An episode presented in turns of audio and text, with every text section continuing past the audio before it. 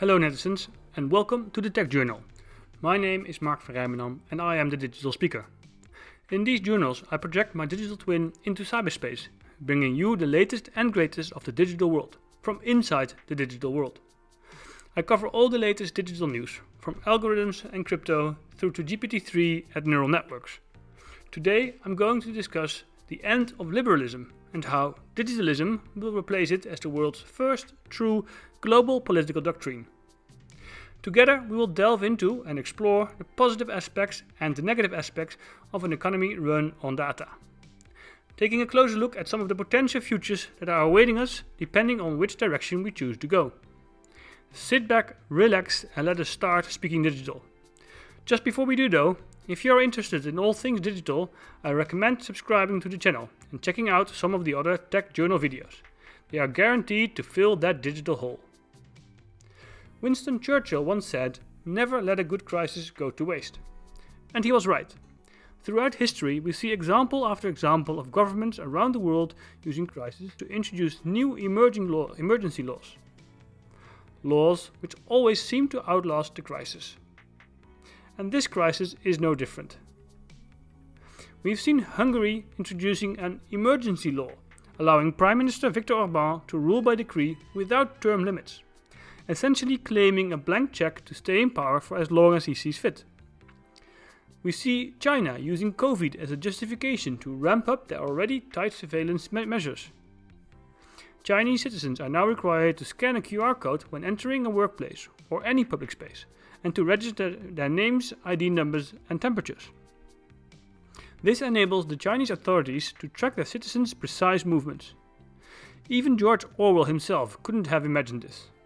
The characters in his novel 1984 were at least able to walk around the city without being tracked.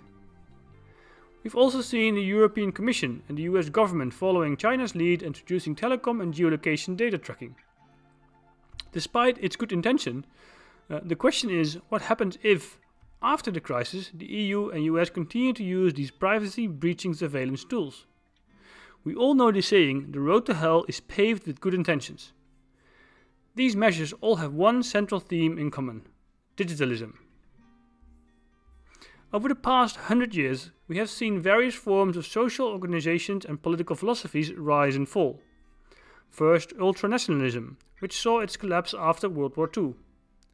Then communism, more accurately state capitalism or Stalinism, collapsed in the Western world with the fall of the Berlin Wall. In China, however, the Communist Party continues to thrive as they ditch the state part of state capitalism and embrace the open market. While in the Western world liberalism has flourished in the past decades, it seems that this global story of social organization is reaching its expiry date. Yuval Noah Harari predicted that the rise of big data and artificial intelligence could mark the end of liberalism and liberal democracy. According to Harari, the international rule-based system is collapsing, and we are on the lookout for a new post-liberal order. Driven by emerging technologies that are drastically changing our lives, the current crisis seems the perfect catalyst for digitalism to impose itself as the world's new political philosophy. The rise of digitalism may well mark the end of liberalism. Recently, many of liberalism's core principles like free competition and self-regulating markets are losing its dominance. Due to the ever-increasing hunger for data, corporations consistently and deliberately breach consumers' rights, trust, privacy and freedom as governments fail to control them. Ever-intelligent AI combined with constant data harvesting means we are sleepwalking into a surveillance society.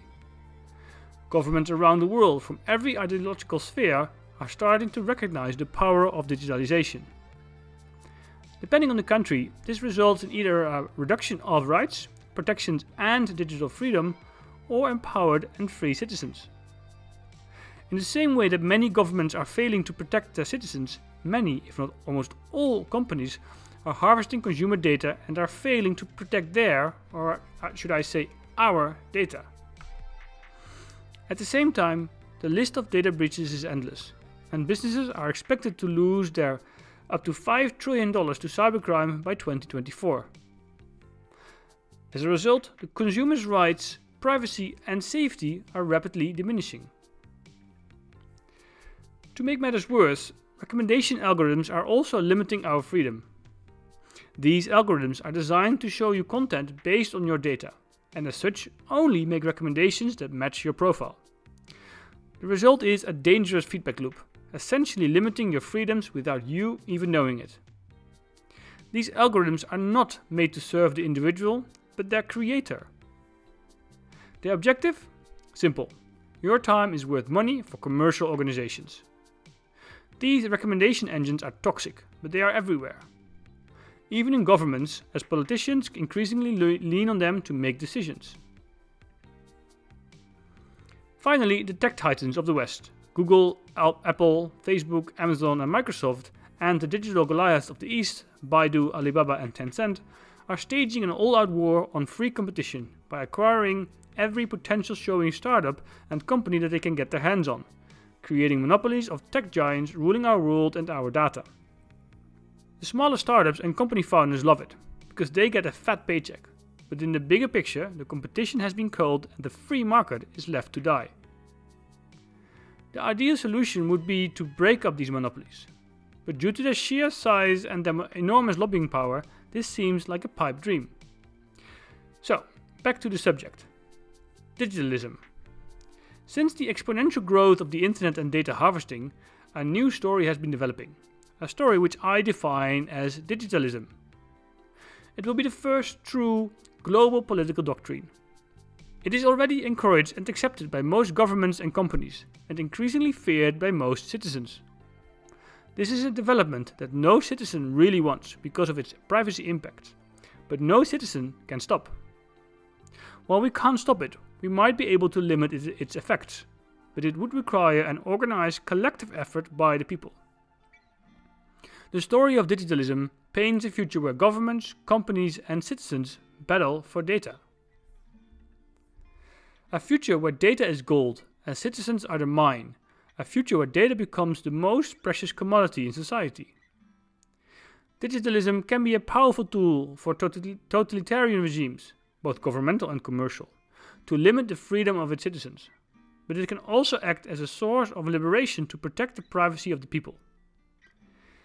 Inevitably, machines and AI will increasingly play a bigger role, a more important role in society, forcing humans to adapt and digitally enhance themselves. What will start as an augmented human-to-machine collaboration will quickly result in machine-to-machine collaboration across all levels of society, significantly limiting the number of available jobs. The current new normal, working from home, is already opening the door to digitalism. Companies are always looking for ways to increase productivity and reduce cost to increase profit. Robots are the answer. Robots do not get sick, do not talk back, do not have rights, don't make mistakes, they produce 24 hours a day, 7 days a week, and do not require union-mandated breaks. In fact, they do not even have unions. They are the perfect answer to late-stage capitalism in every domain. A few years back, I wrote about how, in the imagination age, an age dominated by AI, creativity will be the only thing left to do for humans. Now, a few years later, I am no longer convinced. AI has advanced so dramatically that I now doubt creativity will remain solely a human endeavor. There are already stories of machines writing books, making music or painting pictures, or writing an opinion piece for The Guardian. With computing power still increasing and quantum computing on the horizon, AI is likely to engulf and redefine creativity as such. This leads us to a future where machines dominate the menial, scientific and creative spheres. A future where the masses are forced to find new meaning and redefine their purpose in life. A future where remote workers might just find that they no longer have jobs to return to. Where the top of the economic pyramid has grown ever narrower. An ever smaller group of elites reap the benefits of this newly automated world.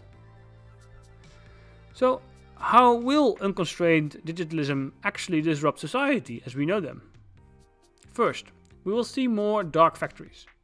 Dark factories are factories that are equipped with fully automated systems.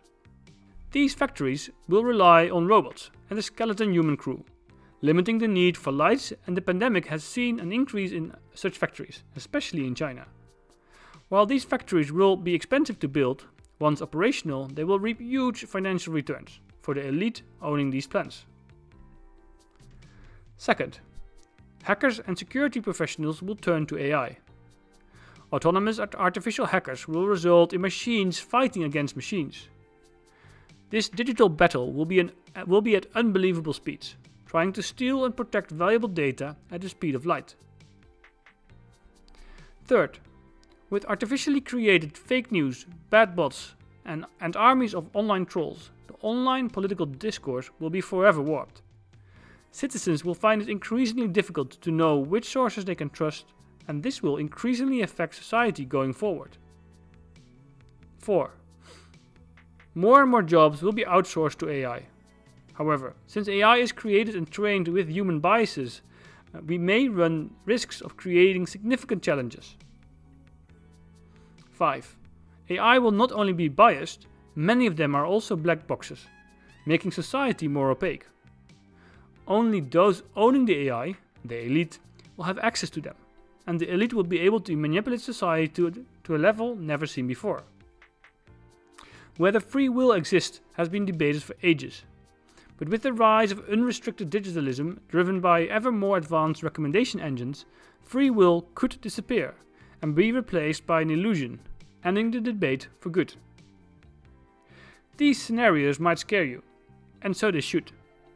A society organized by unrestricted digitalism will result in a tiny elite with free reign over digital tools controlling society.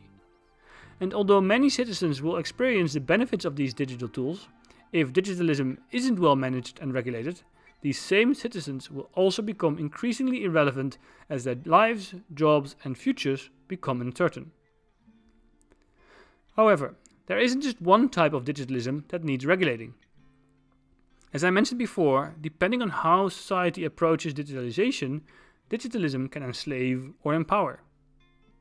In the coming decades, we will see three streams of digitalism arise across the world. Each depends on how governments allow organizations to deal with data and how citizens can respond to it. The first, state digitalism. This will result in state surveillance at an unprecedented level. We can already see the first signs of this in China, especially in the Xinjiang province where an AI-powered panopticon limits the Uyghurs' movements. A society organized according to state surveillance gives full accountability to the state, stripping citizens of their privacy and limiting or blocking the internet. The state knows everything about its citizens to a level that would make the Stasi or the KGB blush. Any misstep, mistake, or lapse in loyalty is caught by the mass surveillance system and has immediate consequences. The second, neo-digitalism. This results in extreme company surveillance far beyond what we know today. Neo-digitalism is characterized by an extreme free market, unlimited data harvesting, and raging capitalism. Within a neo-digital society, the likes of which we slowly see unfolding in the USA, there is limited online accountability. The state has almost nothing to say about, nor has any control over, people's digital lives, as this power lies entirely with the tech titans. A citizen's privacy depends on a corporation's interest to sell their personal data for profit. Driven by libertarians, it results in unregulated companies enacting extreme data harvesting, a tangible example being Cambridge Analytica. The result is that a small group of elite gain wealth at unprecedented levels, causing extreme inequality. The third, modern digitalism. This would be the best option for citizens as it combines the advantages of digital tools with strict privacy and security regulations. Modern digitalism means citizen empowerment, giving citizens more or even all control over their data. Here, a self-sovereign identity and decentralized networks are the way forward. This allows citizens to track and control their data by defining who they want to expose their data to and under which terms. Online anonymous accountability will become the norm, securing citizens' privacy and encouraging real-world ethics in the online sphere. For example, the EU is already working on ethical AI guidelines, and the GDPR framework offers powerful protection for EU citizens' privacy. To conclude, it is pretty safe to say the future belongs to digitalism, one way or the other. digitalism will replace liberalism as the leading doctrine in the next few decades. If you live in a country governed by either state digitalism or neo-digitalism, it is not something to look forward to. But digitalism done right can help us solve some of today's pressing issues. After all, technology is, in essence, neutral. What can be used for creating AI hackers or fake news can in reverse also be used to combat these. If digitalism is constrained, its adverse effects can be limited or banned positively. Regulating and fighting the monopolies of today, breaking them up and preventing them from becoming the new world dictators will be crucial going forward. For instance, blockchain can empower citizens to own their own data and adopt a self-sovereign identity to remain in control at all times. We can restore trust in online media using open source AI and the crowd to hold the media accountable, which would help in our fight against global problems.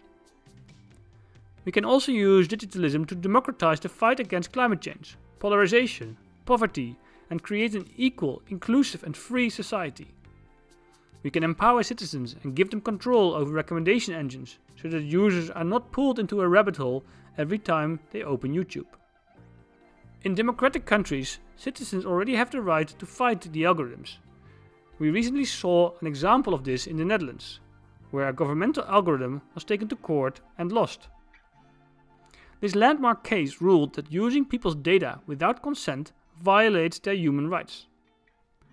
Even better, Amsterdam and Helsinki recently launched algorithm registries to bring transparency to public deployments of AI. And while the rise of digitalism is unstoppable, as citizens we still stand a chance to build a society for us, for the citizens, and not for corporations or the state. We cannot kid ourselves though. It will require hard work, dedication, and need the involvement of all stakeholders, but it is certainly worth the effort. Let us use digitalism to our advantage, and let us do this collectively. And on that note, if you're still watching, please leave a like, subscribe to the channel, and click that bell. My name is Mark van Rijmenam, and I am the Digital Speaker. What do you think about digitalism? How do you think we can control state or neo-digitalism? And how can we empower citizens using modern digitalism? Please leave a comment below. I will reply to as many as I can. See you next time for your digital download. Stay digital.